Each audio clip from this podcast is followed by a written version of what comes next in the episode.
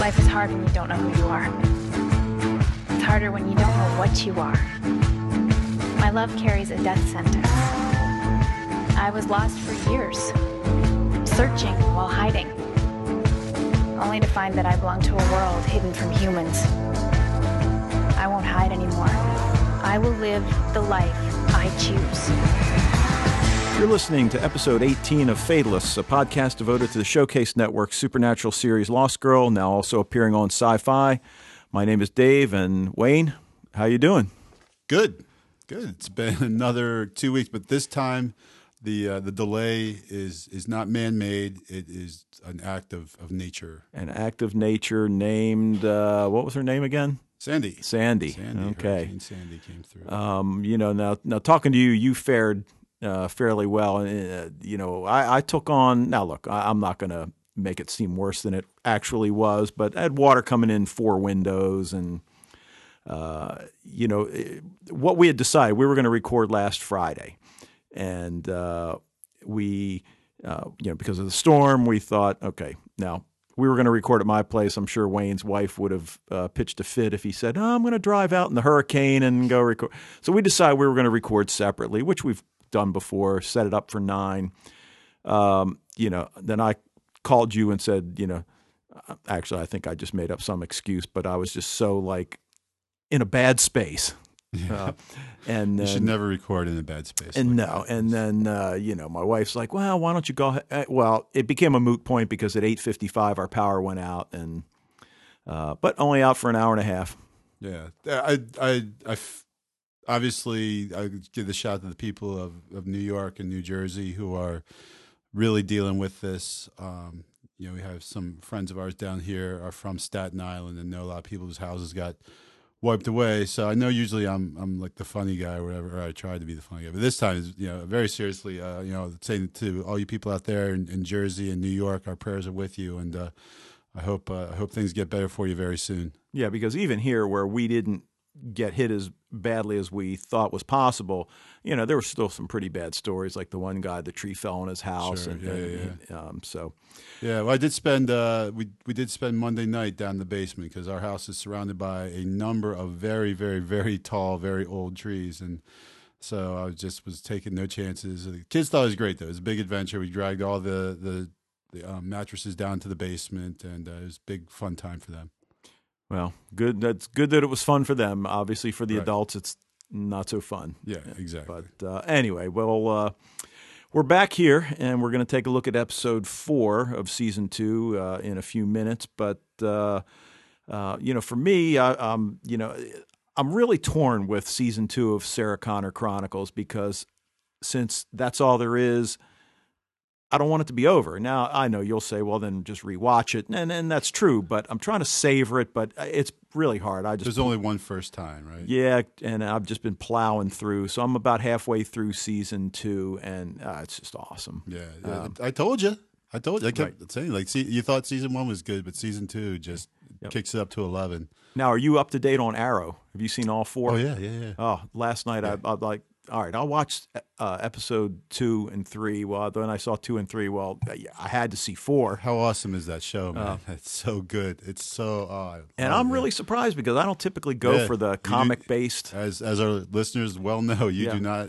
You're not down with the comic book Right, and uh, you know, I mean, look, the the story. I mean, it is. There's a certain compelling nature to it, but I just really like the characters. The actors are great. The the characters are great. Uh, I know you're not an NCIS fan, but uh, the mom uh, was uh, Colonel Mann. Uh, she was the love interest for. Mark Harmon for about two or three seasons, uh, and uh, you know, it's nice to see her out of her uh, camo She's gear. a very attractive mommy. Yeah, and then uh, Revolution, which uh, I'm going to bring up in the news tonight. Uh, Okay, well, don't. I, I just have to say because of the the hurricane, NBC preempted Revolution twice.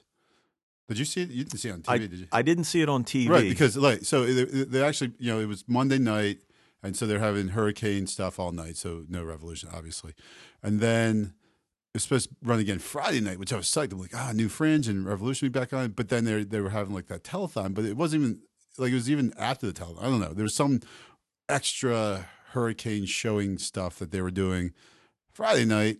So Revolution once again got bumped. So, I, so I, so I haven't had a chance to watch. It. NBC.com does have it up there, so I haven't watched it. So please, all I'm asking is like, don't say anything about the sex and drugs episode because I haven't seen it yet. Okay. I I'm going to go after this. I think I'm going to go home and, and knock that one out, and then the new episode tonight, so I'll be up to date. Okay. That Uh, show's a lot of fun, though. It is. Um, and and I'll just hold off. Uh, you know. Now you're like, ah, I got nothing to say now. Well, now the. Uh, so what have you been watching? Well, Anything, you anything know- other than those? Yeah, well, yeah, Arrow, you know, Supernatural, Fringe, and then I actually, Oh, forgot Fringe. yeah, yeah, Fringe, Fringe is the you know, and I guess we can talk because you're up. On Oh. You yeah, saw yeah. The, the last one with uh, the, the origin story. Man, just like that. This is going to some some strange dark places, but. uh um, also, I, I'm doing right now kind of like a Walking Dead rewatch, which you know I, this is like the third season, and I've never gone back and watched the shows again and I'm starting to understand why because some of them are kind of depressing, especially when you know what's going to happen. It, it makes like that, uh, you know, that that sense of impending doom uh, even worse. And then last night's episode was, oh man, like two people, two people who have been on the show since day one got offed last night. Oh, nice. And it was it was pretty hard to take.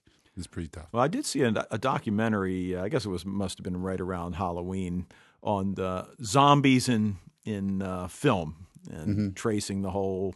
But I don't know. Still not enough to make me. Uh, I think Zombieland was uh, that that was enough for me. Yeah, but you know, Zombieland is I, I love that movie. It's great, but it's a lot more kind of like lighthearted than Walking Dead. Yeah. It's very serious, very, very, very intense. And last night could have been one of the most intense episodes of, and I, which is hard to believe because every episode you're just like your stomach is in knots.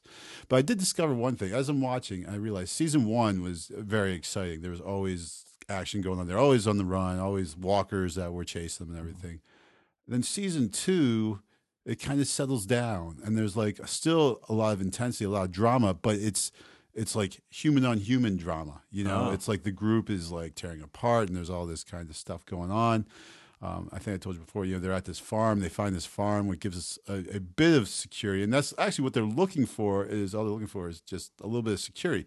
Um, just last night, you know, Rick said, you know, do you want to go back to sleeping with one eye open? The other guy says, I never stopped. You know, Oh, like okay. so, like these people are just on edge constantly. right. And I think we talked about that a couple weeks ago Yeah. about various shows, whether uh, Revolution or or Falling Skies, and Right. Yeah. And yeah, well, any kind of post a lot post post apocalyptic type show is going to be like that because what happens when all order and everything breaks down? Well, yeah, yeah, like a return to the dark ages, which you know, kind of talking about revolution. You know, the, the big criticism is like, well, how come they can't make like things like bullets, or how come they can't make steam engines? I'm like, well, because it's the freaking dark ages. Can you make a steam engine? yeah, Like if if everything if the power went off tonight, could you even plant seeds to grow carrots? right. Just because let you know, just because you know how doesn't mean you can. yeah. But do you know how? Is Yeah. that- yeah, I know how.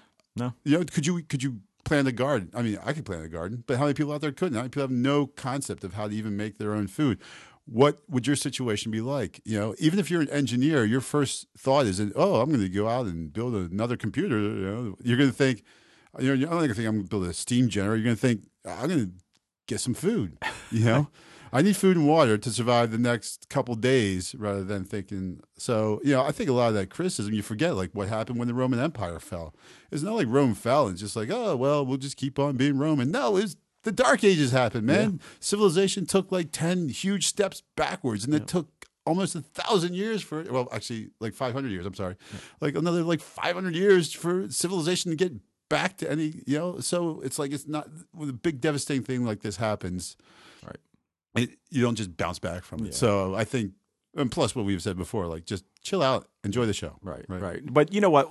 You and I are dominating the conversation here, and and, you know we need to let our guest jump. Yeah, Danielle, here, why don't you say something? Oh yeah, she's. not. Here. Oh, she's not here. All right. All right, so tell me. So Dave asked me, like, uh, he, you know, I I told Danielle before I left work because we worked together, and I said, I was like, hey, can you, you know, how about, you know, for two weeks? And I said, yeah, I can do, it, I can do, it, we can do it, and everything. And then, um, so right before I left, like, hey, so you're all right? She's like, well, I don't know. I still got a lot of work to do and everything. I'm like, ah, come on. So I said, all right, just text me, you know, let me know what's going on one way or the other. And uh, so I went home and I was like getting I was in the grocery store and I get a text message and she said, sorry, I can't make it. Tonight is meal planning and budget night.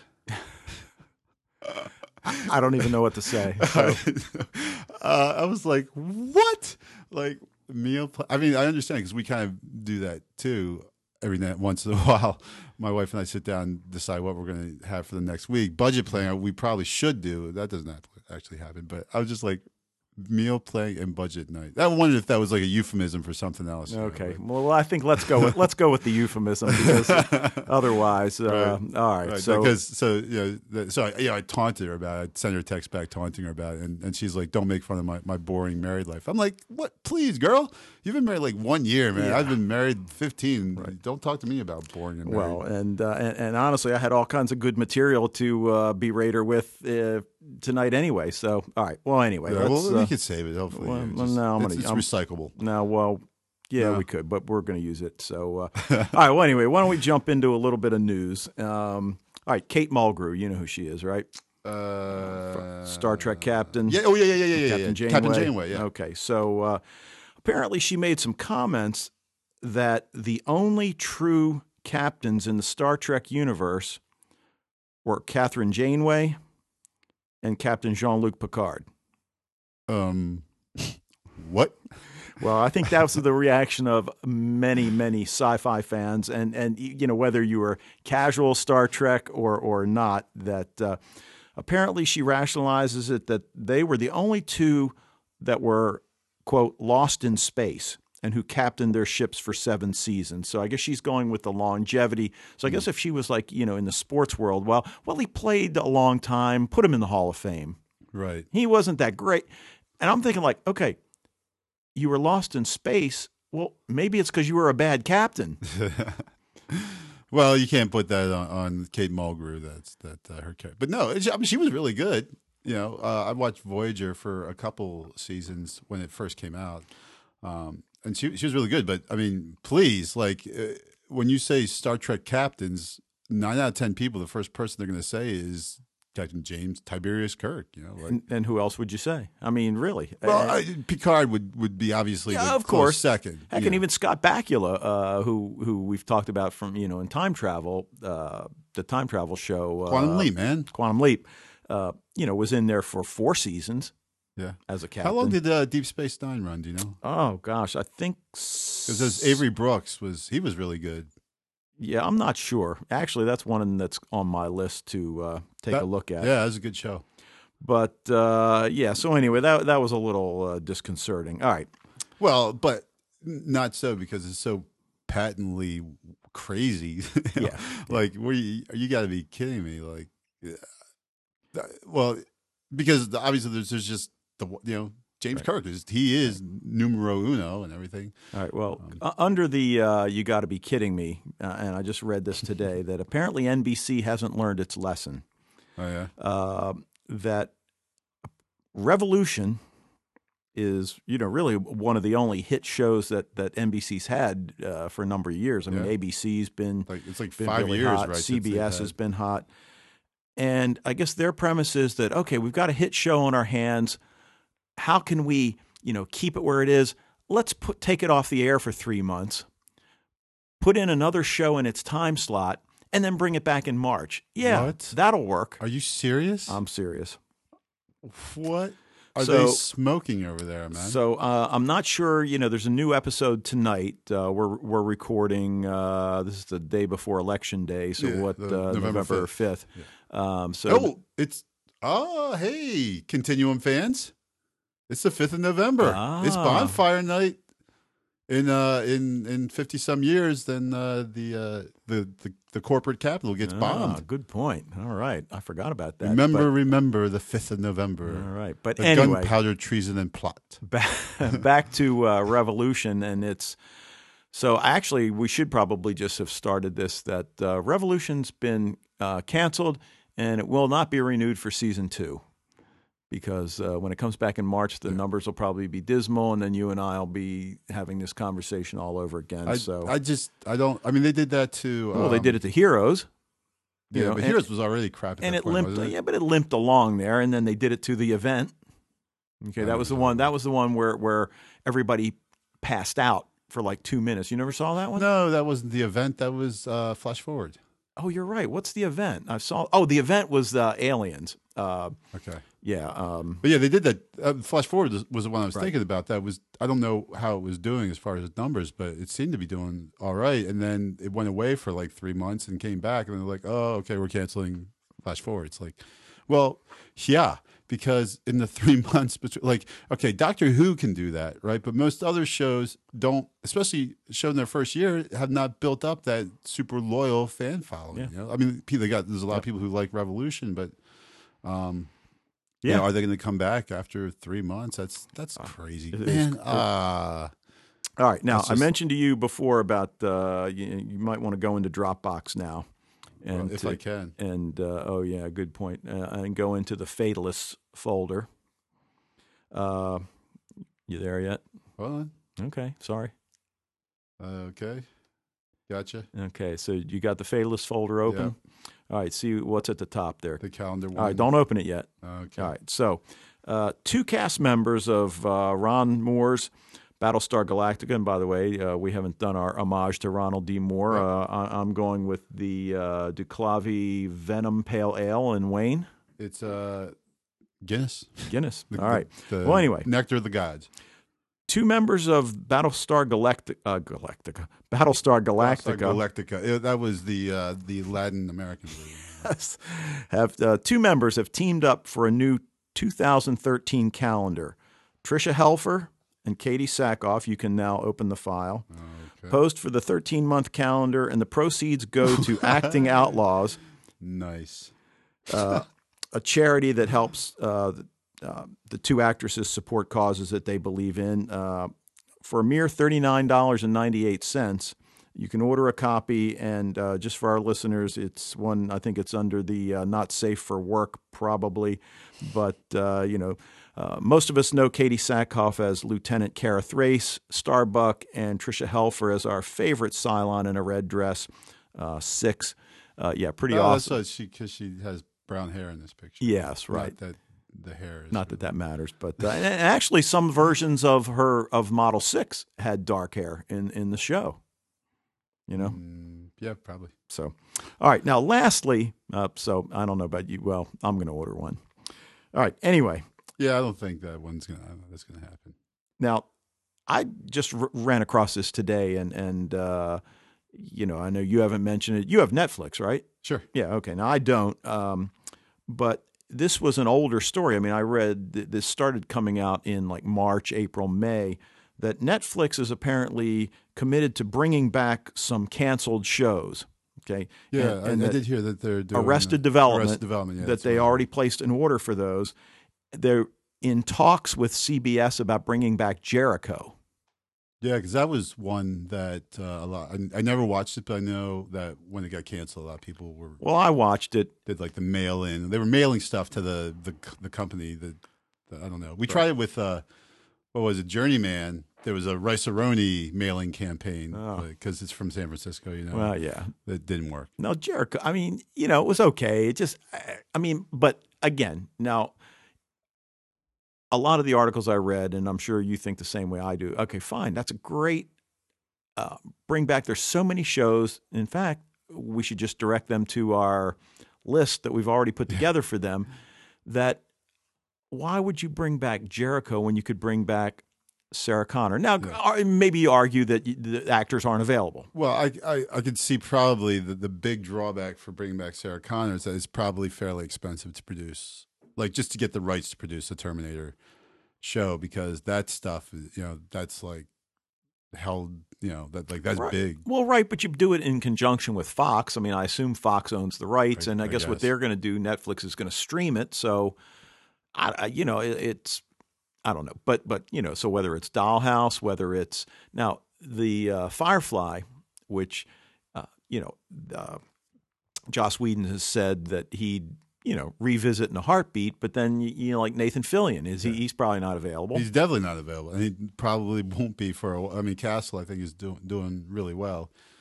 I'd rather see him in Firefly, but but um, you know, I, I shouldn't say unfortunate because I'm happy for Nathan Fillion because um, you know he's he's a really good actor, and I've seen him on like the Nerdist and do interviews. He seems like a really kind of down to earth guy. He's another Canadian actually, and uh, so I'm you know it's obviously happy to see him successful, but uh, you know.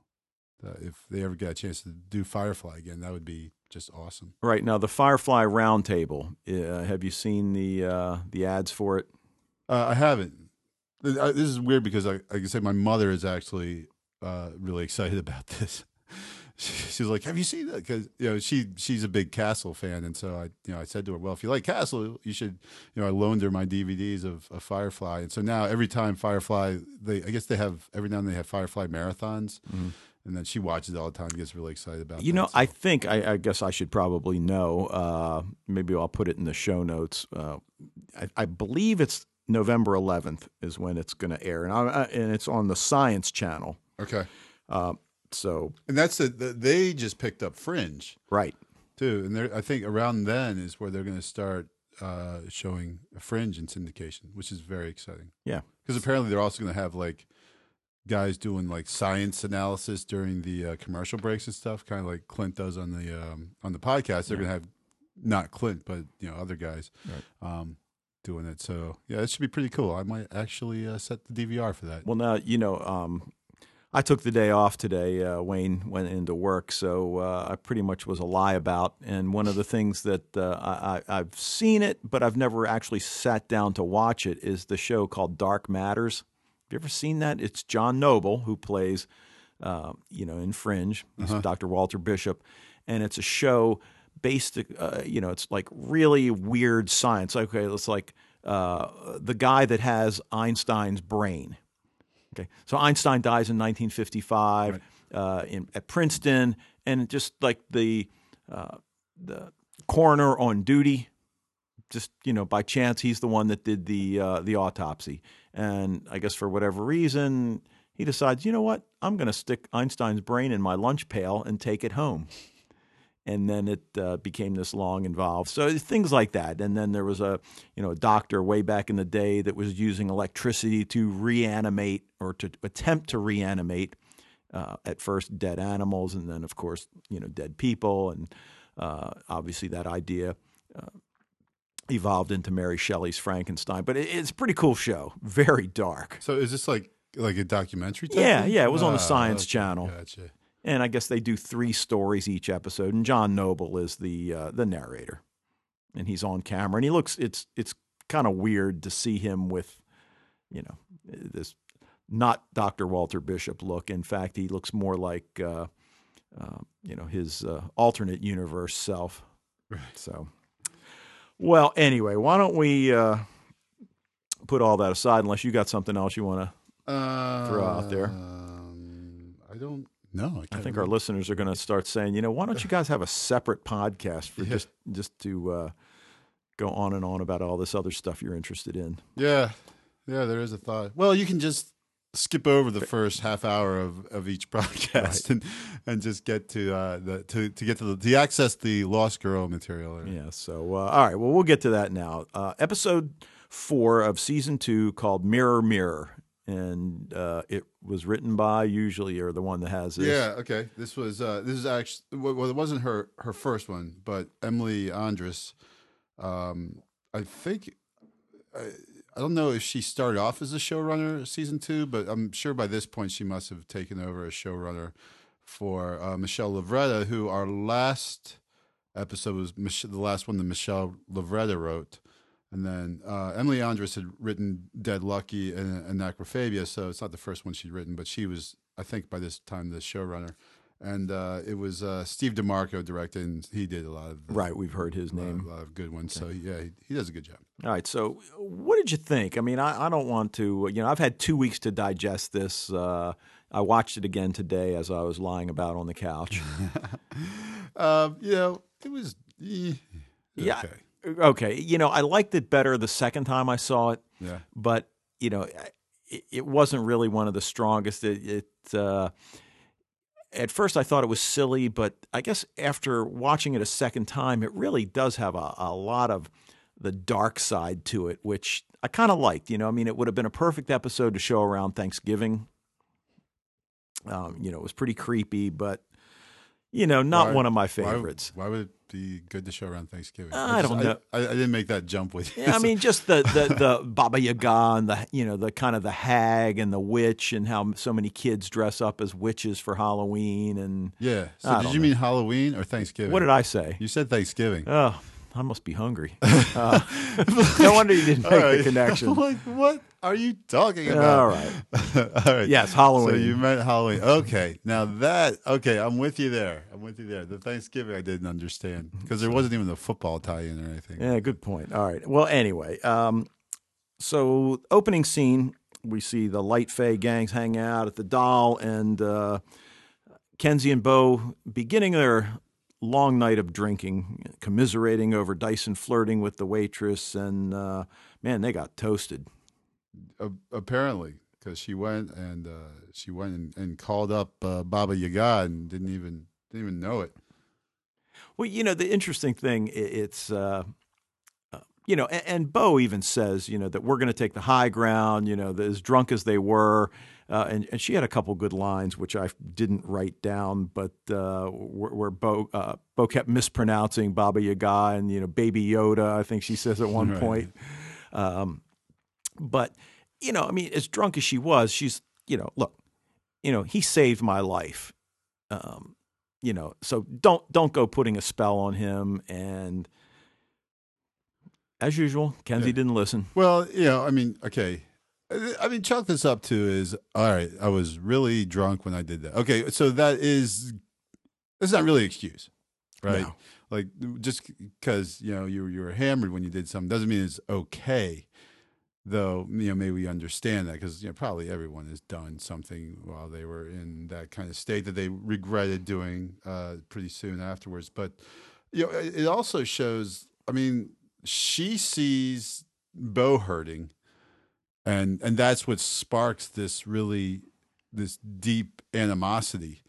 Um, just like when you when you drink, you know, they say it brings out your inner a hole, right? Right, so you know, and so n- normally she's okay with with Dyson, but uh, she has a little bit too much, and now and that with seeing how how hurt Bo is, it uh, kind of sends her over the edge. Plus, she didn't, which she should have, but she didn't take it seriously, right? She doesn't. Well, see, that's the thing. It's not clear whether or not she really believes in Baba Yaga, or is it just one of these, uh, you know, uh, things that parents hold over their head of their children. You know, and that in the Slavic community is Baba Yaga the the boogeyman, or or whatever. She, she is. She definitely is. And, you know, it, it, did Kenzie seriously think anything was going to happen? Um, you know, later, you know, when, when Kenzie is in Baba Yaga's realm, doesn't Baba Yaga tell her that, you know, I know you've tried to invoke my name other times and you would say it twice, but you never said it the third time. Right. Yeah. Yeah. Yeah.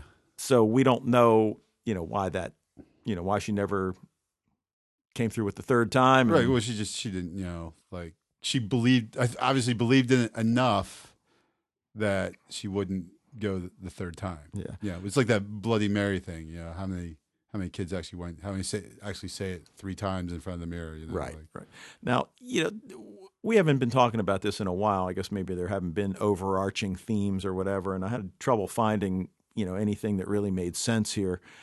Uh, just about everybody in Bo's group is angry at somebody else in the group. So there's like, you know, everybody's mad at somebody. Um, but uh, you know, when I asked you a few minutes ago what you thought, I mean, it just didn't seem like there was any real direction. And I think this is the we've talked about this before with uh, with other sci-fi fantasy shows. When you're going to 22 episodes, which is what season two is for Lost Girl, uh, this almost just has the feeling of one of those like fi- filler, filler yeah, filler episode, yeah, for sure. And you know, it was entertaining, but didn't really do anything to further the plot. Right. Yeah. oh, Yeah. Certainly not the well because we you know, ag- once again there's something big and sinister coming for Bo, right? Because the, the little girl told her, Right. and so uh, but this we don't get any more about that here, except for you know that kind of creepy at the end, the hand coming out of the mirror. Yeah, um, which I'm not sure exactly what that means. Ah, I, well, I- Okay, I well, we'll get to that, We can uh, we'll get to that. But I, I I actually did some going back and checking and, Ah. and pausing, which I, I rarely do because it takes up time. But uh, this time I actually went back and did. It. You'll want to do that in the Revolution episode. yeah, Yeah, the, um, the new one. yeah, Okay, the the pausing part. all right. Okay. Um, well, why don't we talk? You know, we haven't broken things down by character in a while, so I thought, all right, we'll get back to uh, doing it that way. So, you, okay, let's take Bo. You know, we really haven't. Look, I mean, she likes to have a good time. She likes to party, but we really haven't seen her get this out of control in a while. You know, in, in terms of being, you know, that drunk to where she's, you know, virtually passing out. Sure. Um, now, even though she's really drunk, she's still aware of, you know, the fact that Dyson doesn't deserve to have a curse placed on him. So, you know, that was interesting. Um, the uh, waking up with the nasty hangover and the mark of Baba Yaga. Yeah. Now, who has that not happened to? You know? Uh, yeah. Um, so all of this, you know, starts to unfold. And, and so what's she do? Who does she go to for help? Uh, it's Trick, right? Yeah, Trick Right. always. Yeah, And and and he uh, and they figure out pretty you, quick. you did what? Yeah. Well, he's like, ah, yo, unless you, you know, called up like Baba Yaga, right? And then Kenzie's like, ah. Well, see, and that's the thing, and, and it goes back to did Kenzie really believe in the whole myth of Baba Yaga? And obviously now, you know, Baba Yaga is is you know real, and um, he seems pretty upset that uh, the spirit has been summoned, and then this whole thing that he can't and he won't help. Okay, since Baba Yaga exists in her own realm, Well, yeah, and there's more of those those Fae rules, right? That like everyone else kind of has to go by, but um, again, once again, kind of because of her her status, then uh, Bo feels doesn't feel that that need to adhere to the uh, the traditional rules of the No, Fae community. Is, is she the one that somebody had made a point of like I don't care about the rules? Was that when she was talking to Lachlan? I can't remember now, but uh, somebody brings Yeah. that up. Um, well, you know, also the, the the funny thing when she's going to Trick for the help, and uh, he starts explaining a little bit about you know Baba Yaga and that uh, she's going to want to kill Kenzie, but she'll want to fatten her up first. And in this episode, Dyson gets the best line of the episode. Like, lucky for us, that'll take a while yeah, to fatten her up. So, uh, and he, de- you know, delivered it, uh, you know, totally deadpan, which was great. Um, but after Trick, though, you know it's got to pain her to go to Lachlan for help, and he's. Uh, you know, I- what does he say? Something about, you know, hey, if I lost one of my pets, I'd just get a new one. yeah. Well, it's that you know that attitude there. You know that. Yeah, he's just like, oh, just get a new Kenzie. What's what's what's the problem, man? Right.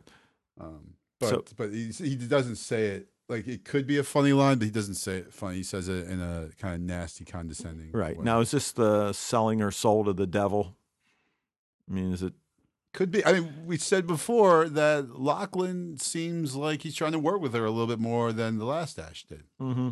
You know, right? um, he seems a lot more smart. I guess we just because he just doesn't he's look smug. like yeah, he's too smug. Right, exactly.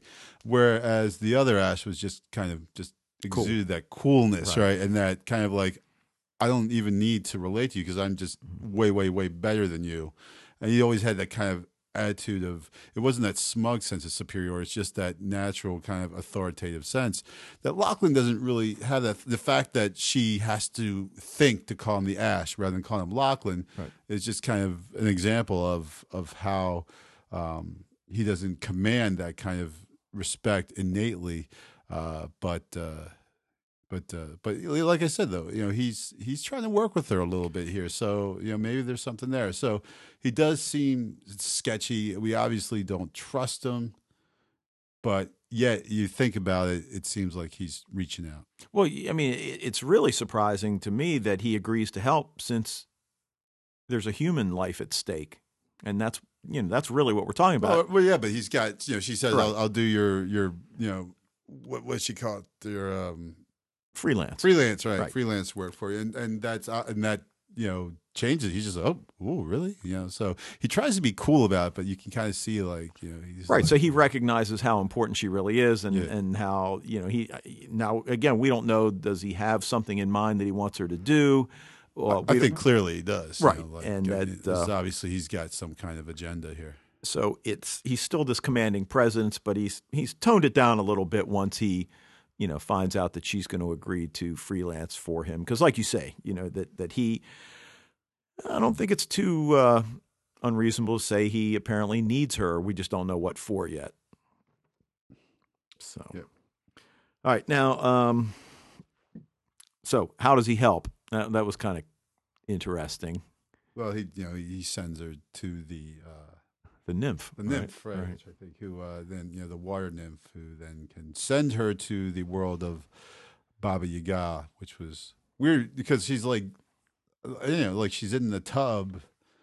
Like her body's in the tub, and then it's also kind of in in the. It was it was weird. Like just I, I know not to like think too much about it You're right. because you know it's like it's not like there's an actual you know physics doesn't have like a formula to describe what happened here, but uh but yeah, I was thinking like, that, wait a second, hold on. She's kind of like in in the Well, sort of place, and then she's in Astral you projection. know, like yeah, Or actually, one of the things on not to segue too far, one of the things on the John Noble show today was remote viewing. You know, so uh, which is you know sort of what we're I talking always about view. here. I always have a remote when I'm viewing this. Okay. That happens all. There's Good nothing point. science about it. You point it, the TV comes on. Yeah. You you know push Yeah, another button, it turns off. Until It's- you've dropped it so many times, then you have to shake it a few times before it works. But Well, I mean, I got you know, I have to put it up high so the kids can't get. They they get to it, and it's all done. I'll never find it. Now, you know that that was pretty intense, though. You know, uh, uh, and then I'm sitting there thinking things that again have absolutely no bearing on on actual episode. But is that really ice in there? Man, that must have been a drag to film that scene if that's real ice. But of course, it probably the water was probably warm. Those were probably just like, like pieces little of plastic, plastic. cubes. Yeah, there's no no Right. way, man. Because holy cow, I mean, I, I I hurt my ankle a couple weeks ago, and it, you know, not since college have I taken my foot and put it into a bucket of ice, but that hurts, Oh, yeah. I was like, uh, I was trying to keep it in there for 20 minutes. I was like, I was going crazy. Um, so yeah, there's no way that that was realized because that that was, I just seeing that just because having that had that experience just like a couple weeks ago, I was just like even just knowing that there's no way that that was realized, but it's still just like ah right. God. But then, and then within the context of the story, you know what she agrees to do. You know, to save Kenzie, which is is- essentially. I mean, does she does This- she die? risking her own Yeah, I life. mean- yeah. Well, no, I mean, certainly on the verge. Yeah, you know, and, right. and uh, uh, obviously Dyson brings her back with the uh, the reverse succubus, whatever, yeah, or uh, right, right. The the the yeah, I don't know what you call it. yeah, but, but uh, yeah, it's, we'll call it the suck you kiss. This anytime. There was a lot of that, man. She was she Right. was she was going. She she kissed two girls yeah. In here, and then But- Dyson. She was. But even the nymph, uh, you know, seemed genuinely genuinely concerned that uh, you know that they were going too far and that you know they were not going to be able to bring her back. And of course, Dyson said, "You just don't know her right. um, and how strong she is." And you don't know that there's still like another 18 episodes to go, so obviously she's not going to die. Right. Um, But like, yeah, that happens on Supernatural all the time. Like Sam and Dean are always like, you know, killing themselves so that they can visit another world to save the other guy, and then they got to bring back and everything. So it's right, and and you know, I'm, again, I guess old hat. this was one of the stronger scenes I thought in the show. Um, I mean, you know, some there were some enjoyable things at the uh, realm of Baba Yaga, the you know, kind of a you know dark flavor. But uh, the one thing though I didn't like about this scene, you know, going back to your um, you know discussion of cliches, which we started back in episode one, the whole. Oh, when I was a kid, I nearly drowned. It's like, okay, come on. Yeah, and I actually looked that up because I thought, oh, hey, we got some, you know, like biographical information on Lake Minnewapo, you know, and and there's no Lake Minnewapo anywhere.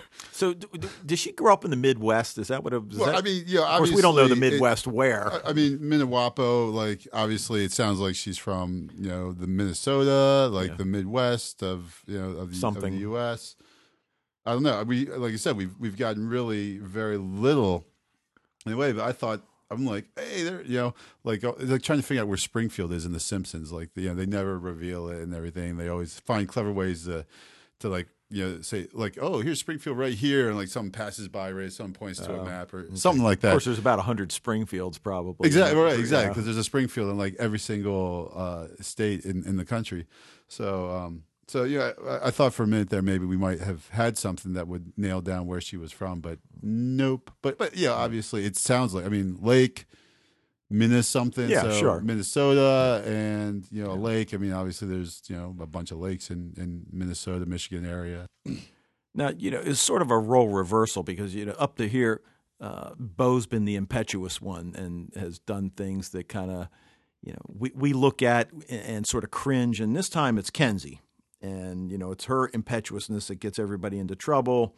Uh, again, you know, there were scenes in the show that I liked. So, so when she takes Bo to visit her, uh, was it her aunt? Right. Is yeah, I who was, I was was? just thinking about the aunt as far as that. That was a pretty funny scene. Who I guess we would say charlatan medium, perhaps would be uh, would be accurate. Well, she's pretty successful in getting. well, as uh, it turns out, you know. Um, anyway, so she goes there, and and uh, um, yeah, she she thinks it's all you know fake, and then she goes, "Well, yeah, I know how to summon Baba Yaga in theory, but come on, it's Yeah, I was just say because I, I actually was just uh, when my my buddy Roman, I, I just saw him this weekend. He's Ukrainian, so I, like that line where they like you know, you know, there's no Baba Yaga, Santa Claus, or an honest Ukrainian. I thought that was that was funny. Ukrainians are lovely people. That that's uh, that's not a nice thing to say at all. But, yeah." uh, Now, and and she seems surprised that Kenzie even believes in uh, in, in this. Um, but anyway, so uh, she summons her. Kenzie's drawn into the mirror and ends up in the dungeon amid the bones and the skulls. And uh, you know, we we find and and Kenzie had a good uh, you know a good description. It was a cross between uh, and now I can't remember.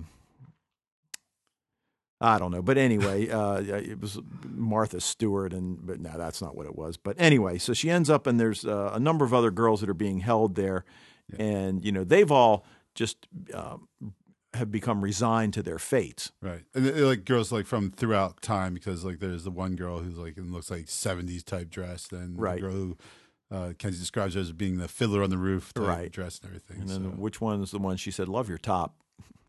I think that That was the '70s I girl, think yeah, the girl probably. from the '70s. She, Um, she's the one who. Uh, oh, I I wrote her name down. Well, I mean, it was really kind of creepy and, and creepy in a good way, obviously. Um, but Kenzie does what she always does, which is to take action, look for a way out. And like I said, they've all resigned themselves to their fates. Um, but it's not going to be a quick fix. And she's got to peel potatoes with the other girls, and clearly she hasn't peeled too many potatoes in her uh, day. Right, and they're like, "You're Russian, though." How can I? Yeah. Um, now the uh, the human dog was an interesting uh, interesting touch. The Dom, the Domovo, Dom- Domovi, Dom, I can't remember. It's Domovi. D O M O V I. Domovi, I think. Domovi. Domovi. I should have really remembered how. I should come back to watch to see how they pronounce that. Well, anyway, But yes, but which is well, again, we'll save it for the the folklore section of the Okay. podcast. But I, yeah, Okay, but like- but so was he? You know, I. How did he end up there? I mean, I, as far as I know, that uh, at least you know, what we're told is that it's the girls that end up. Yeah, well, they're um they're they're not too different from the brownies from last week. Okay. They, it's kind of like the Slavic um version of a brownie. So it's, it's every household would have a domovy, Okay, and so it just they they would naturally be a part of, of the house. okay, all right. Well, anyway, so we see, and I'll let you, like you said, um, expound on that in uh, in a few minutes. Uh, Kenzie tames the dog, you know, throws him the bone while he's eating. She goes in the trunk, gets the mirror, and, and basically, uh, you know, gets everybody out. And it was sort of like, uh, you know, I don't know. I, I'm starting to look for illusions in, in virtually everything. Uh, you know, are we this is like a little Wizard of Oz reference where she gives each woman a piece of glass. You know, take this glass and think, you know, think of home Sure. take this glass and think of home. And then, uh, uh, you know, the, the little Shirley Jackson uh, lottery. Uh, you know, when when she comes in with the bag and all the girls have to take out the marbles and Right. Right. you know. But uh, I think I'm probably seeing things that are Yeah, but I, yeah, I think what these are are kind of like uh, uh, cross cultural type things, you know, that you will see. I mean, that's a good way of building suspense. Is you have like a bag of marbles, and you know, like they did in the Hunger Games too. Yeah. you know, it's like the same thing where it's just a chance could save you or could condemn you. right. And she seemed relieved that she drew the black marble. Yeah. Right, Well, because- 'cause, yeah.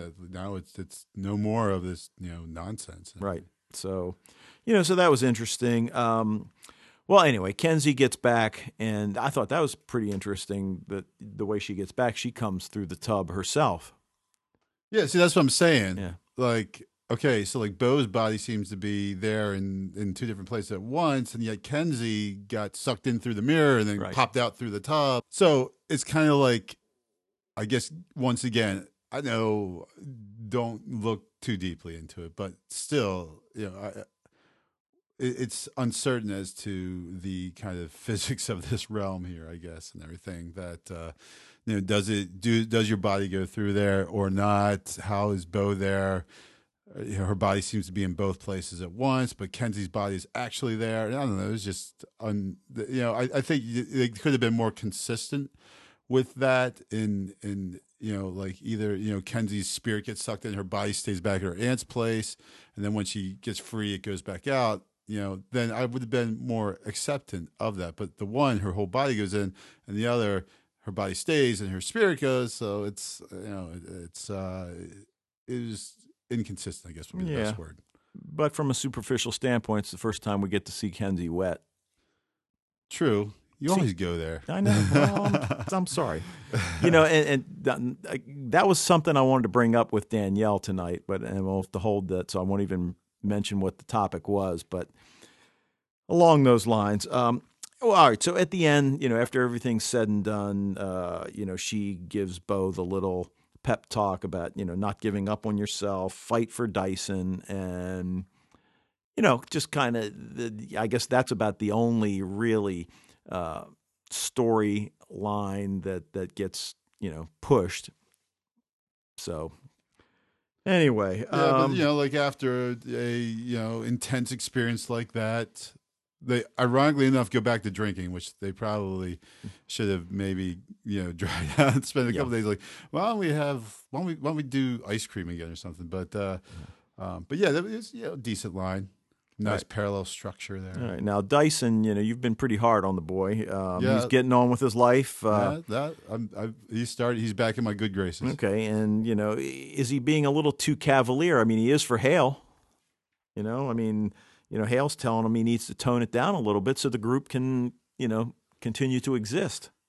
Yeah, you know he's well, he, but he's like you say, he's trying to get Bo to accept truly that it's not because he knows Bo's not going for it. She still thinks there's hope, and he's you know just trying to think of of ways. And so he goes back to the the old tried and true, and I'll, I'll you know hit on another girl in front of her, and you know, and, and that's what I did before. It seemed to work out all right, and uh, so we'll try it again, see how it goes.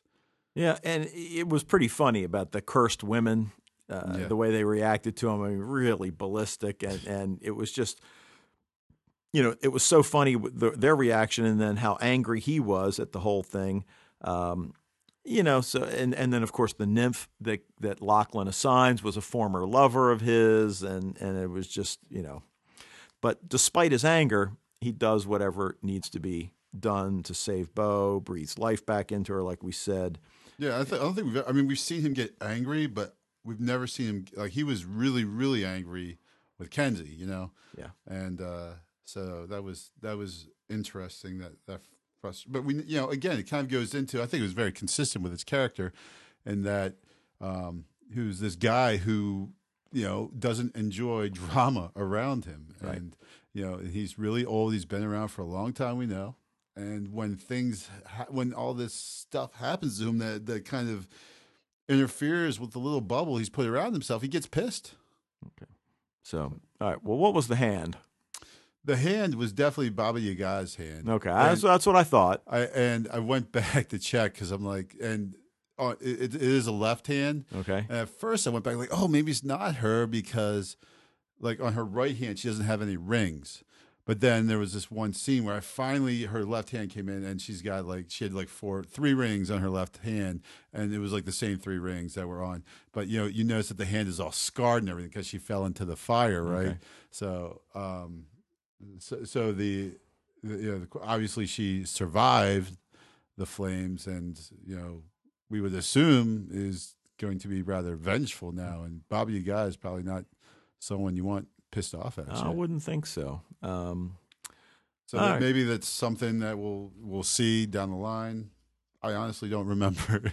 it's been so long since I've seen season two. I, I can't remember whether she came back or not. So you know, I'm not spoiling anything here. I'm, I'm just saying this. This is an honest, straight up prediction. yeah. So, all right. Um, now I don't have anything else. I know you've got some of the you know the mythological stuff, but uh, Yeah, I'm trying to think if there's anything. yeah, I mean, I, I, think ordinary. You know, like we said, I mean, it it just wasn't that great an episode. So I don't think there's a whole lot more to talk about. So why don't you? Well, it was still better than a lot of other crap you see on Well, television. yeah, okay, no doubt. but it just as far as as the the high uh, level that uh, um, that Lost Girl has, you know, we come to expect from Lost Girl. It was maybe not quite as as good as the others. Maybe too fanciful. I had trouble getting over that the whole, like I said, the whole thing about being in one place or another. Right. And I mean, I think that's you know, on the one hand, it's the strength of a serial.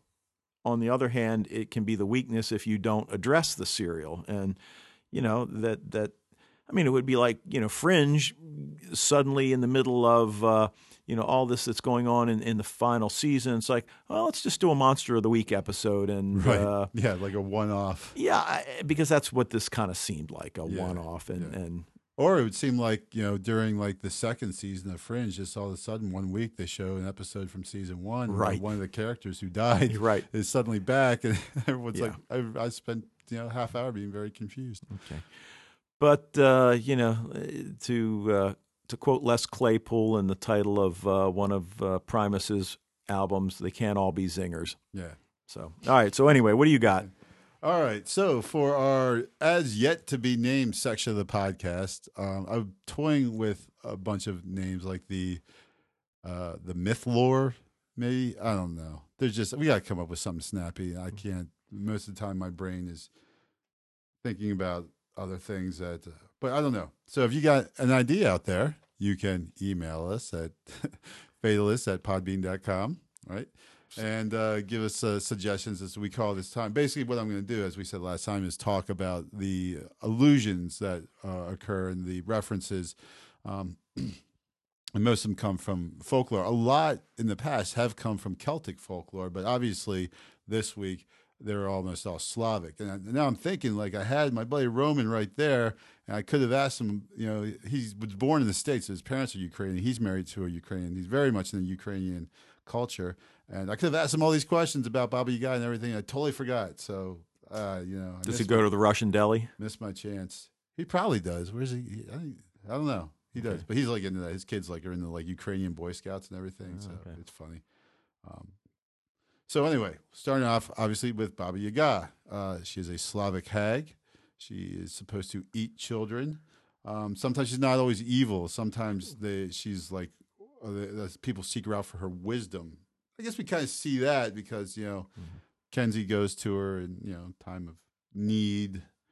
Um, she's supposed to fly through the air in a in a mortar and use the pestle as like kind of like a rudder or something. Okay. That's strange, but you know like, that's funny when you say like one folklore, and like something we'd say from like Western folklore, you know, from like you know English folklore or American. We would think, oh yeah, you know, big tall guy, you know, chopped down uh, all the forest and had a big, huge ox, and yeah, that's totally fine. But then we get a, a lady flying in a mortar. No, that's unacceptable. right?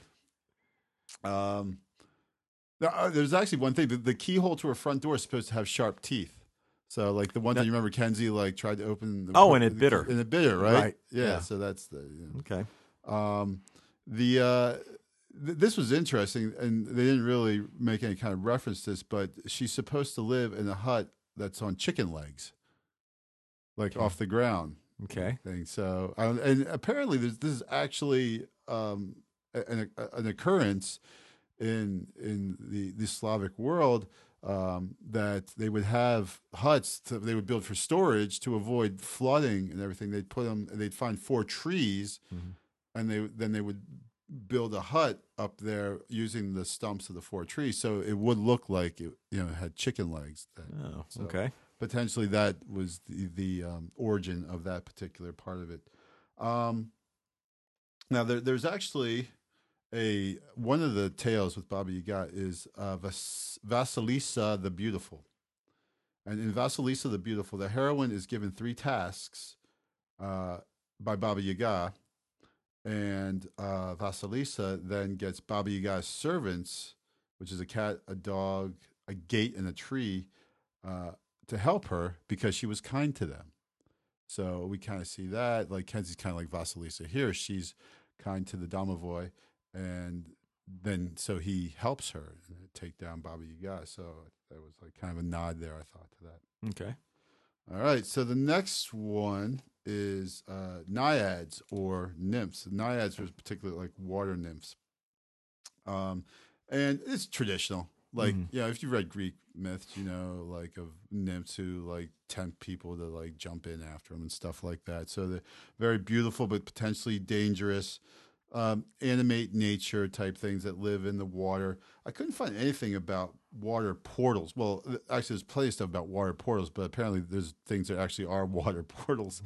That uh, so that wasn't what I was looking for. I was looking for folklore, like people Right. passing through water to reach another world. I don't know if I could really, except for you know the Phantom Menace of Star Wars One. I don't know if I can really. I mean, I, I know it's happened before. I'm sure there's there's other parts out there. I just I couldn't think of any stories. Of course, water portal sounds like uh, Stargate Atlantis or something. All right, there you go. Okay. Stargate Land. So yeah, I couldn't think of anything from that I could from folklore or mythology that I, I could remember where people specifically entered the water in order to pass through to another world. But you know, whatever. Um, but I guess it's kind of like, um, uh, you know, just the idea of like a water and a mirror and things that kind of like things that reflect. You could see would especially when they first came out. You know, people could see, oh, they look in water. I'm seeing like a different world. You know, not that Right. oh, it's light hitting the water and reflecting back at me. Oh, I'm seeing a new world. You can see how people would think that. But you know, with nymphs, though, obviously there, there comes the modern context of the nymphomaniac as a, as you know, a, a, like a, a whore, as a woman who can't be sexually satiated. Um, and you know, the, the thought that I, I found kind of like someone maybe the origin of that word is maybe because nymphs were they would uh, mate with human males, but they were also beyond male control, and so maybe that's you know that and the thing is potentially how that ended up taking on a negative context. Um, how we moved from nymphs being one thing, you know, and like still, you know, I'm sure there's, you know, eighth and ninth graders all across the land reading Greek mythology. When they hear the word nymph, they all chuckle and uh, think that that's really funny. So, so that's maybe potentially how that happened. So. And finally, the domovoy, which is a Slavic house spirit, and again, in many ways similar to the uh, a brownie. Um, they are small and bearded, sometimes completely covered in hair.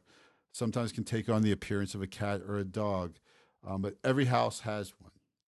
And so it's kind of like the brand where as long as you are, you know, take care of the domovoy, he'll take care of you. Apparently, they don't like profane language too. well. So, but you know, obviously, you see these are things parents tell their kids. You know, hey, don't don't go cursing in the house, or or, or the domovoy is going to get upset, and you know he's going to pee in your in your bed or something like that. Um, they're supposed to live at a threshold under the door oven. So we saw the domovoy living that threshold, that tunnel there, um, in there, and um, you know, you don't like again, you you don't want to, you know, upset your domovoy because then he'll start playing tricks on the family. And there's this whole thing about actually when you when when you move, you ask the domovoy to come with you. You have to be very polite and ask, "Okay, will you please come with?" Us? So there's domovoys apparently will go with you to a new house if you move and things like that. So uh, and apparently this is still people, uh, you know, in in in Russia in the East. you know still totally believe in these things. So uh, um, th- th- apparently th- this is you know at least according to my sources is a uh, still a, a 20th century 21st century uh, phenomenon. All right. Well, cool. So that is the unnamed segment of the week. And uh, we'll throw your uh, email address at the end of the episode. If you have an idea for a title, you can let us know. So, all right. Well, we haven't done a list in a while. Been a while. So we decided we are going to deal with male. What did we narrow it down to? Um, Sci-fi. They're not heroes. Just uh, yeah, well, heroes. okay. Top 10 male TV sci-fi fantasy heroes. All right. So would be as specific as possible, and I still came up with like 20 guys. Okay. And I'm sure we're going to have a lot of uh, uh, you know overlap. We should, But uh, I'm going this to is go. going to go on forever. I- I'm going to go first, and uh, the the one that came to mind first for me, uh, Fox Mulder from the X Files, played by David Duchovny, and is that who did hit? Is that What- the guy who played Mulder? yeah, Just mess with oh, you. you at first, I thought you realized I was being sarcastic. Oh, okay. then you looked at me like you didn't realize that. So All I right. figured I'd let you in the joke before it went right. too far. all right. Well, anyway, um, for me, you know, that was the the show that got me back into sci-fi watching. You So know, you should that- actually be maybe annoyed at it a little bit you mean that you did that? that it did that Oh, oh well, because you know you could have been doing productive things for the last you know actually 20 uh, years of your life. One of, one of one of our coworkers was asking me how the podcast was going uh, the other day, and you know, I, I said, "Oh, it's going really well." He goes, "You must have to watch a lot of TV."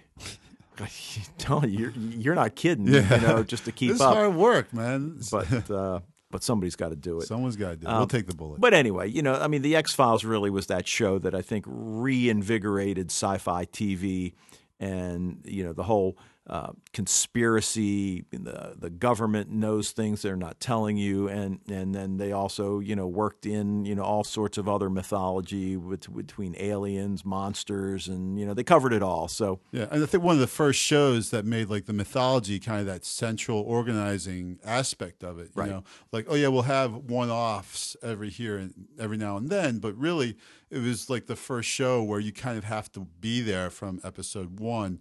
Um, to get it, and you know this is why what before the DVR, which was probably, I mean, they probably would have had. I mean, well, how many seasons ago? It was still had a good it long went run. uh, nine seasons. Yeah, I still believe. nine seasons, so not like it, you know it didn't do well. But I think it, it might even have more people nowadays that because how many people were like me? Like I watched it season one, and then you know season two kicked in, and you know I missed a couple episodes. I'm like, ah, forget it. I'll never get caught. I'll never, you know, like I can't set my VHS tape every Right. Friday night. So uh, Yeah, I said, did. hang it. Of course, I didn't have a life at that point. But anyway, um, all right. So who you got? All right, uh, I am going to go with as previously mentioned. Uh, James Tiberius Kirk. Yeah, I got as- him. as my as not my number one. Uh, you probably know who my number. Well, we're not going to. Okay, but uh, But yeah, like up there for sure. As far as you talk about sci-fi heroes, he's got he's gonna be like one of the top guys. Right. And even the uh, I can't remember the name of the actor who played him in the movie. Did you see the movie? The you Star mean, Trek movie? Yeah, you The mean last one. Chris Pine. Yeah, Yeah. yeah, yeah, yeah. I mean, he was he was great. He Oh. did a really good job as as James Kirk. Um, and obviously, the William Shatner Kirk is is the you know the model for all others to follow. But uh, yeah, it's great. Uh, apologies to uh, Oh, Ca- Catherine Mulgrew. yeah, yeah. Um, but Well, she yeah. could. She she was ineligible for the list as her sex precludes her from being part of it. So All right. So you mentioned you mentioned James T. Kirk, and I think there are very few shows that you could legitimately draw two male characters from. But you know, I have Spock. Okay. Oh, yeah, sure. I you know now I think I, he should have been on my list. I'm I mean, put him you- on there. Just I mean, you that. talk about uh, iconic characters. Uh, y- y- in fact, Spock may even be more iconic than than Kirk. And you know, you could probably argue that they're equal, but I think it's just easier to to for people to know who you are when you dress like him at Halloween. yeah, well, that's a good point too. So, You know, because like you dress like Captain Kirk, and, and you know, like you could be any number of Star Trek guys, but you know, with the pointy ears and and the, and everything, uh, when you're you're Spock, people know you're Spock. yeah, yeah. So, all right, who you got? All right. Well, let's keep on this line, and I'm going to go with someone also previously mentioned, Captain Jean Luc Picard. Okay. as played by Patrick Stewart, and he was just a really really cool. I mean, T TNG was a fantastic show. Um, just really great TV, flat out. It was one of the shows that uh, that kind of got me back into you know being interested for a while, uh, and and you know it was at the same time as like Quantum Leap and everything. So there was like some really good sci-fi shows on, and like, again, like right, probably right about maybe a little bit before uh, X Files started. Right, and it's interesting how these shows, you know, it depends when they came out as to whether or not we were able to you know really invest ourselves like you mentioned x files you know you were out of college but you weren't married yet you're living with your buddies and, Right. and it's like you know i mean yes i mean dvr i mean uh, vhs recording systems were available and i set mine but you know at that point i would- had been married for a number of years. I mean we were pretty much if we were going out on a friday night it was to go out to dinner and you know. Yeah. But whereas like with Quantum Leap and and Next Generation, um, they started when I was in high school, I think actually. Uh, but you know, after I graduated from college, you know, I, well, I went to you know grad school, but I went to grad school back in my hometown, so I was back living in my old bedroom, my parents' place. I didn't have any money.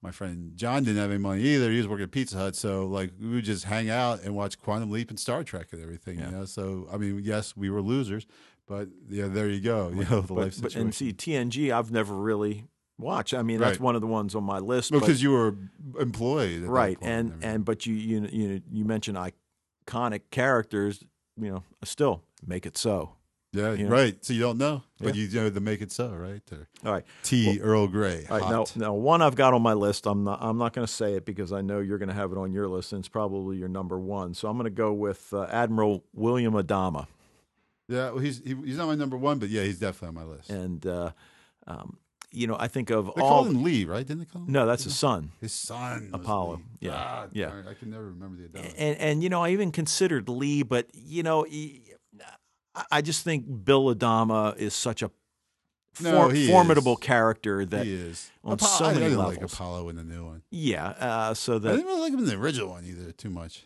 Um, but the thing I liked about Bill Adama is that the way the character evolved over the four seasons, and that you know he started as this you know military man that that uh, you know saw had no use for the politicians. That if they were going to survive, it was going to be you know uh, because uh, the military was going to uh, you know allow them to survive and was going to you know and and then he slowly came around and uh, you know to watch him develop along with uh, you know the the president you know I thought was really interesting and then the relationship they had so Sure, and then it was it was also interesting if if uh, you go back and watch Caprica that you get some of that sense of what created him uh, by seeing his you know his father um, in action and everything. And he mentions his father uh, quite a few times in in, in the show. Uh, it's or maybe it's just the one time he actually really mentioned his dad. You know when uh, when Apollo was going to defend. Or, or something. Oh, right, right, was like right, the right. whole court case. He talked about how his dad was a lawyer and everything like Right. that. Um, but so yeah, Caprica was uh, really interesting to get that idea of, of, of him. So yeah, Bill Adama for sure. all right All right, I got one. Uh, I'm just gonna throw them out because we ended up talking about the shows anyway. But uh, I had Jack, I can't remember his last name, and John Locke from Lost. okay Jack Shephard Shephard. Yeah. right. Jack Shephard and you know I I thought about him and I'm not sure what made me not put him on the list and and actually to be honest I can't even believe I forgot John Locke and that's especially after seeing Seriously? uh, 666 Yeah. uh, Park Avenue I almost jokingly put. I did, but I didn't feel like even going back to look up who that the, Character the, the was, not right. not Locke's, not not the one that uh, Terry O'Quinn played, but the the guy, the husband that moved in. right I was going to jokingly put him in there, but I thought, you know, it's not even worth it. but yeah, um, yeah, Jack Shephard and Locke. I mean, from from from that show, I mean, you could almost make a case for Sawyer. Nah, I thought you were going to say that. yeah, I mean, it, it, it's it's funny because you think a show that's got you know arguably fifteen main characters yeah, yeah. to be tough able to single out, Sure. you know, but but yeah, I I certainly think those are two, uh, you know, because they were at they were at each other's throats. I don't want to say from day one because probably not from day one, but but certainly not too far into season one. You know, Yeah. they, they they began their clash. Sure. Right up And- into and the end. I, I thought about Sawyer actually, and the reason I didn't, and the reason I really include Jack was because Jack's character has just changes so radically, and he, you know, and then he comes back, you know, and everything. But that when you know he, when we see him standing on the uh, on the bridge, getting ready to, to jump off and everything, like all of a sudden we're like, what, you know, what's going on here and everything. So. I, I kind of went with that with uh, as as far as picking characters for loss, and and Locke as well is a character who um, just has is so. I mean, we talked about this before. He's just so complex, and there's just so many aspects to him. And I don't know if we ever really get you know, for a lot of things in Lost, which frustrates a lot of people. We never really get the full picture. Right. You know what was really the deal with this guy, um, but just a, a very fascinating, complex character. I don't think Sawyer really. He doesn't really change. That he's, he's still like he becomes less of a Well, it, it's not Yeah. all about him. You know, I mean, he does he does sacrifice himself. He jumps out of the helicopter at the one point. Right. Remember? But I'm just saying that, like, I don't. He he doesn't go through the radical change that. No, that that's true. That, that Jack does. That's true. So, plus, I was a Jater, not a Yeah. skater. So. Okay. All right. Um, all right. Now I've got a couple on here again that I, I, I feel like I'd be stealing them from you. So I'll go with uh, Topher Brink Oh, Topher! I forgot that Topher. from Dollhouse. He was the uh, the man behind the uh, imprints and uh, the computer genius boy wonder. Uh, just eh, you talk about complex characters. Now, certainly we didn't see enough of him. You know, he certainly wasn't complex to the level that that Locke was. Or any of those characters, but you know, in, in the 26, se- uh, 26 episodes spread over two seasons, um, you know, pretty pretty interesting character. Oh yeah, especially at the end of Dollhouse. You know, he really. Oh. You know. Um, you know when uh, everything had culminated and yeah, he yeah, had, yeah, and he's, uh, you know. Yeah. Yeah. that's that's a great one. Topher, I should have thought of that. I'm I'm annoyed I didn't think about that one. all right. All right. Well, since we're kind of, I mean, b- before I only included uh, the one, but I'm going to throw his brother in there too, which you probably guess who I'm going to talk about here. That would be Sam and Dean Winchester. Okay. Now, at first, I was, I was only going to include Dean because I thought, you know, it's nominally a top 10 list, but, you know, we always end up throwing out like 30 or so people. Right. But the Winchester boys from Supernatural um, are, you know, fantastic characters. Dean is my, you know, personally the favorite of the two. And actually, I could maybe throw in Castiel as well, who is this angel who's a recurring character throughout there.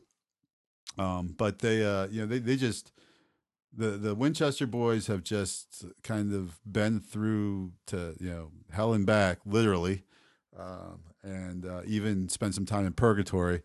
Um, but you know, they they seem to be annoyed at each other a lot, but they're kind of the, that that central relationship of of that the brothers, and they kind of do whatever, you know, anything for each other. Um, is holds you know through the, the the most part, and uh, that's kind of been like the central guiding force of the show. Is just these two who uh, sacrifice so much for each other time and time again. And they even say sometimes, like, "We got to stop doing this." They know we're going to do this. This is you know, this is what they're banking on, and this is part of their plan. And, and yet they still go ahead and do it anyway because they the central idea is no matter what's going on, I, I know I'll be true to my my brother if nothing else. So All right. great characters. Jensen Ackles as as Dean, and uh, oh, Jared Padalecki as as Sam. And uh, Okay. yeah, they do a fantastic job. Go back and start watching Supernatural. Yeah. It's all on Netflix. Okay. It's on the queue. All right. Um, I know you probably want this one, but I'm running out of names, so I'm going to throw them out there. Captain Jack Harkness. Ah, isn't how did I not put that one on there? Ah, okay. Well, you know, I, I guess since I just saw Arrow last night, the fourth episode of Arrow, and uh, he appeared as well dressed man. Yeah, well dressed man. He's gonna be a baddie too, man. Like, That's what it which is, seems. which so- is, which is uh, I guess good. You know, I mean, unless that they want us to think he's going to be bad and he's actually going to be good. yeah. I mean, could- you know, yeah, right. They could go a right? bunch of different ways. because uh, you know now, um, I mean this. Well, heck, the fourth episode aired last Wednesday, so come on. I mean, you know, so if you haven't seen it yet, sh- you know, shame on you. But you know, the whole thing with the boat in the warehouse, where we think there's something sinister about that, and you know, well, Yeah. we'll see. Yeah, you know, maybe the, maybe there's, there's something. That's that, that's yeah. That show is really uh, man. That's what, what that's a really interesting show. And and yeah, they are. You know, when you think with a superhero show, that's an easy show to have you know, like kind of mon- we call monster of the week episodes. You know, just here's the bad guy. He's got the list. Right. Every week, I'm gonna take off one guy on the list, and hopefully there's like 44 guys on there for at least two seasons. And at that point, we'll maybe find a new list. Oh, here my dad and the file cabinet. You could easily do that and probably still have a very entertaining show and have a popular show. But they're right away going like, there's something else involved back here. The whole the, the island that he gets on. Like, what's up with that? You know? Yeah. I'm putting Oliver Queen on the list. Can these two guys ever stick to what it is they're No, actually talking can't. about? All right. Anyway, No. we're talking about John Barrowman. Let's get back on Right, track. You're right. um, yeah, I mean, just again, we, we've we've just seen him a little bit in, in Arrow, obviously, but uh, Captain Jack Harkness. I mean, we first see him in, in Doctor Who, uh, and then we see him in Torchwood primarily, and he, you know, in in a similar way to the first Ash, he's just cool. yeah. I mean, it's you know the the the long coat, the you know the t-shirt, uh, you know just his whole you know his whole persona is just there's it's funny because I you had told me about Torch. So I actually had watched Torchwood before I watched Doctor Who, which Okay. is kind of like the cart before the horse type Right. thing. But you know, actually, Torchwood is what got me into Doctor well, Who. I'd say same thing for me. you know, so and you got- and you got me into Doctor Who. right. So I'm I'm watching Torchwood. I'm loving it, and then I watch. I'm like, you know what? There's all this. There's stuff that I don't understand because it's obviously references to Doctor Who, but I've never, I haven't seen Doctor Who, so I'm like, I'm going to go back and watch Doctor Who, and I'm watching season one, and I think it's like episode five when Jack Harkness first appears. I actually cheered. I was like, yeah, you know, I was like, mm-hmm. woo, Captain Jack, nice. You know, it was like I was really excited, and I know that makes me sound ten times nerdier than I even sounded before, which I didn't know that's possible. But there you go. But you know, I was like, it was he's that compelling a character Yeah. that when I saw him in Doctor Who, for the fir- I wasn't expecting because I didn't know what the first episode he showed up in. I knew he was in it somewhere. I didn't know when he was going to show up, and when he actually did, I was like, awesome, man. And uh, so Yeah, see, I'm not even sure I knew he was going to show up in Doctor Who. So that was, you know, Yeah, well, that's I, I that's why I started watching Doctor Who because reading like about Jack Harkness, like you go to the Wikipedia page and Yeah. say, oh, well, he was in episode of of Right. Doctor Who. So I'm like, oh, okay, so I'll go see Doctor Who, like ostensibly to see, really just to tie in the the stuff from Torchwood, Right. and then you know, obviously now I've really gotten into Doctor Who that, from that point on. all right. So, well, while we're talking about Jack Harkness, let's talk about the Doctor. well, I figured he would be number one on your list. He, I, I, the the only guy I put a number next to okay. was the doctor, and then in parentheses, number one. So, Yeah, and and I think that would certainly be. I mean, there's nobody that's got the longevity of uh, of Doctor Who, and uh, so no, you yeah. can't argue with that for sure. And uh, just as as because it's a character that each time someone else takes it over, they make it their own, and Yeah. so he's uh, always evolving as a character. You know, you can go from like Christopher Eccleston, who yeah was had a pretty dark take on on the uh, Yeah. on the Doctor, and then to go to David Tennant. Who was almost like the opposite end of the spectrum as far as Christopher Eccleston, and uh, so it's you know he's just as as a character just as long as they get these awesome writers to keep you know writing for it he's going to continue to be this really compelling amazing character Yeah. so and he's got a cool blue box yeah. All right. So are you done I've only got one more, but I'll hold it till last. okay well i'm going to throw out again i'll take two at a time Okay. here uh, with john connor and darren reese Okay. which you might argue with me about darren but i just really like darren as a character it's Um, darren right Derek. derek Yeah. yes Yeah. Um, yeah, you know, I, I, I mean, I considered them. Well, I mean, to be honest, I considered John. Um, and uh, actually, I saw uh, the actor. I can't think of his name. thomas dekker Thomas Dekker in something that my wife had on the TV when I woke up in the middle of the night, and there he was. yeah Um, uh, didn't look too uh, sci-fi. No, So- I don't think he's done any sci-fi Um, stuff. He, he's, I mean, he's been ke- keeping busy since uh, Sarah Connor went off. But there, uh, yeah, I mean, you know, yeah, we can go, we can go with him. he's just really a, a cool character, and that was probably my main concern with starting to watch Sarah Connor Chronicles. Is like, well, they're gonna have some young guy playing John Connor, and it's always like a kid, and you know, like in T two, it's just like, ah, Well, see, you know, I guess what I do like about the you know the whole character is the whole you know, one minute he's you know battling you know T triple eights from the future, and the next he's you know on his way to school carrying a lunch that mom yeah. made. And, yeah, or he's worrying about you know his girlfriend, or right, something right, like that, right. or um, I want to fit in, I need new clothes. Right. So yeah, that's that's that's funny how that the show constantly is working that dichotomy of, Yeah. of trying to pretend, at least you know, trying to live a normal life, but at the same Right. time, you know, being obviously knowing that the world is very soon going to change very much. you Right know. now, now speaking of Derek Reese, I mean, I will say that uh, I was not a big Brian Austin Green fan. Uh, you know, I I mean, nine hundred two one zero. I mean, it came on with such hype way back. You know, and, and I will admit to having watched uh, a few of them and didn't like him then, and uh, certainly didn't think I was going to like him. But he's really good. Uh, it, it was definitely on the surface a very questionable casting choice. I remember seeing Brian Austin Green. Like, I'm really is that that's a dude from 90210. I'm like, what? Because Yeah. as far as and playing a tough guy, Yeah. you know. Yeah, So you're like, and he pulls it off. and he totally pulled it off. Yeah. he was he was awesome, and he he's going to show, like especially as you get more towards the end of season two, like you start to even see more facets of his character, and the fact that you think about this, you know, like he's you know sent back from the future, and he's this kid's uncle, which he didn't even know when he got sent back. He didn't know he was that John Connor was sending him back. So there's all kinds of things you think of, like, all right, wait, he picked my brother to send back, but he knew that my brother was his dad, and he sent him back, and then he sends me back, and he knows I'm his uncle, and yet he's the one I sent back. Like, why is he doing this? What is you know? And that's the whole thing I've talked about before is like John Connor in the future as the puppet master, Right. and maybe that's even the character I really want to put on my list is that guy who we never see in the TV show, but is constantly there. His overshadows everything. Is that John Connor in the future who's engineering everything that's going on in the past now because he knows because it's, it's happened for him. It's Right. already happened, so he knows you got to go, you know, and everything. And, and that just blows my mind to think about that guy and what is he doing. And you'll see in season two that becomes more of a question as the season goes on. People are asking that question. Okay. All right. All right, so still me, right? Because you're leaving the other one. Yeah.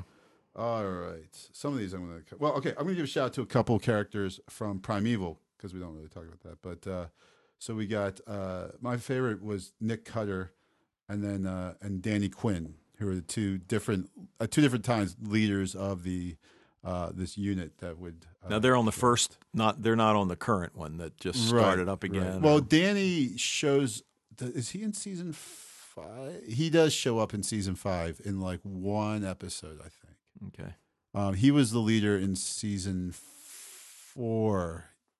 Yeah, he kind of, or does he kind of take over in season three? It's, it's somewhere in there. He takes over either in the mid mid season three, all of season four. He's the head of the team, and then um, takes over for for Nick Cutter. And uh, you know, both just uh, really cool guys, and you know, like they did a great job with it, and very interesting character, especially Nick Cutter, who's his his wife is like going throughout time and mucking about and and and uh, causing all kinds of problems.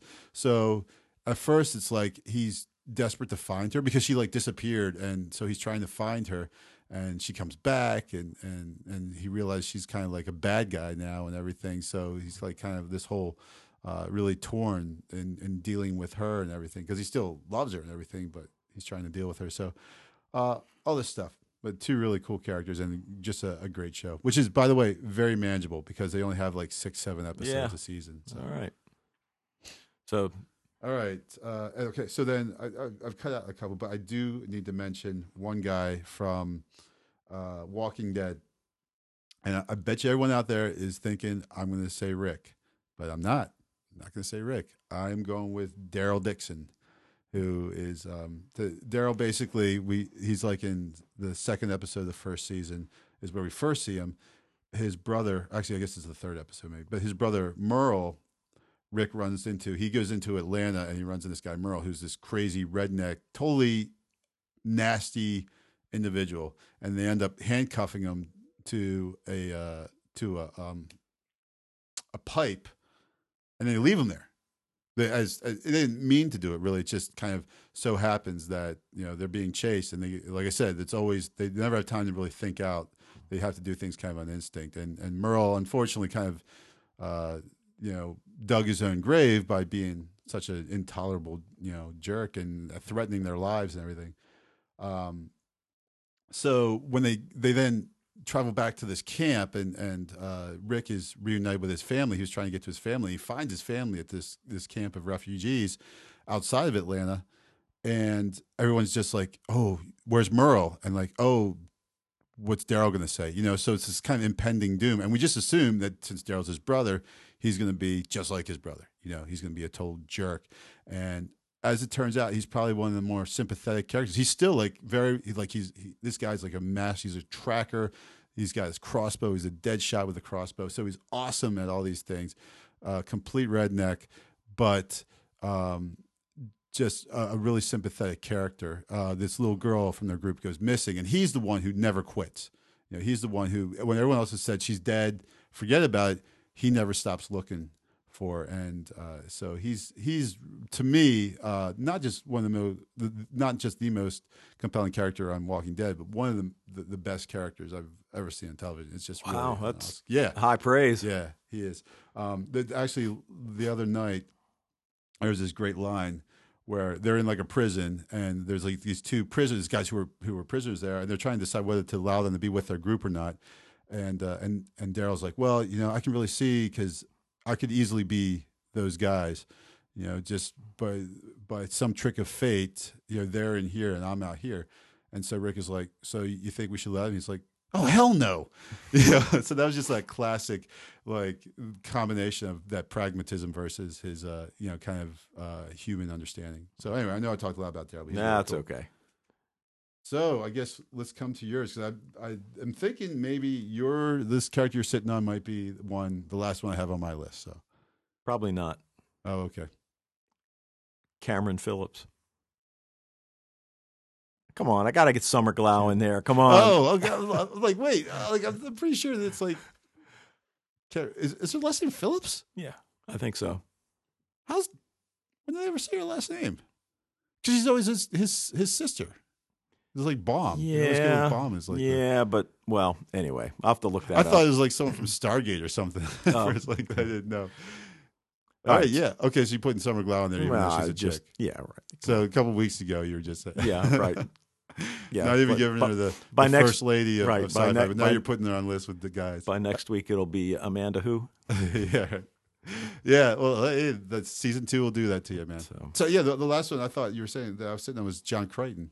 Oh, yeah, I can't believe you didn't. God, I can't believe I didn't think of that. yeah. I was just, I was just saying like, oh, he hasn't said Farscape. Like, yeah, from Farscape. So, which, yeah.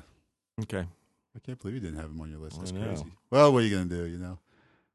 All right. Well, in no particular order, but I think we both agree that Doctor Who is there is uh, the number one top uh, fifteen to twenty male characters. Um, if you combine them, maybe we can, uh, you know, we group them by show. Maybe we can get ten. Yeah, but I think Doctor Who will we'll both go with uh, yeah as number without, one without doubt, without doubt. All right. Um, any other closing uh, point you want to make? Yeah, you know, like you know, listening to I, I guess it was like the uh, the Revolution podcast now with uh, Daryl and Jeremy, and they're um, struggling with coming up with like a witty send off line. Oh, okay. And uh, and you know, I, for a while I, I said you know peace in some way. For a couple weeks, I always include the word peace in there, and and then I realized that that was kind of getting old, and then you know, I, I went with an Italian phrase one time. I just I don't know. Maybe I should you know, like the, the, fringe guys have like they have the same thing they say every week, you know, like some witty send off. But I might just go with the I'm not saying a send off, send off. Oh, okay. How's that? Right. I'm going punk rock on this one. All right. Well, uh, if you want to drop us a line and perhaps give us an idea for a title for Wayne's uh, Fae of the Week episode, or uh, something I can say at the end, or something you can say at the end, uh, it's fatalists podcast at gmail.com.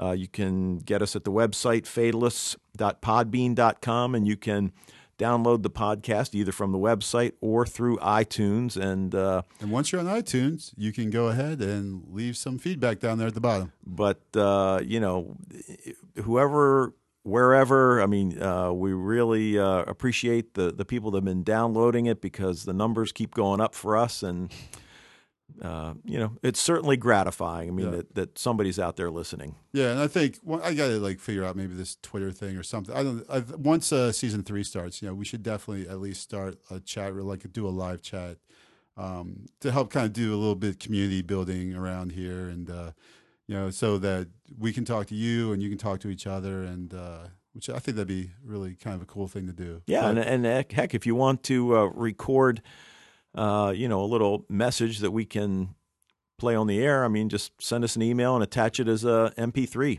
Yeah, like you said, you're almost guaranteed that. Well, not almost. You're guaranteed. that you send us anything, we'll read it uh, as long as it's you know as long as it won't get us the explicit tag. Uh, we'll we'll we'll play your message. We'll uh, read what you have to say, and so come on, people, give us some feedback. All right. So uh, until next time. I have no send off.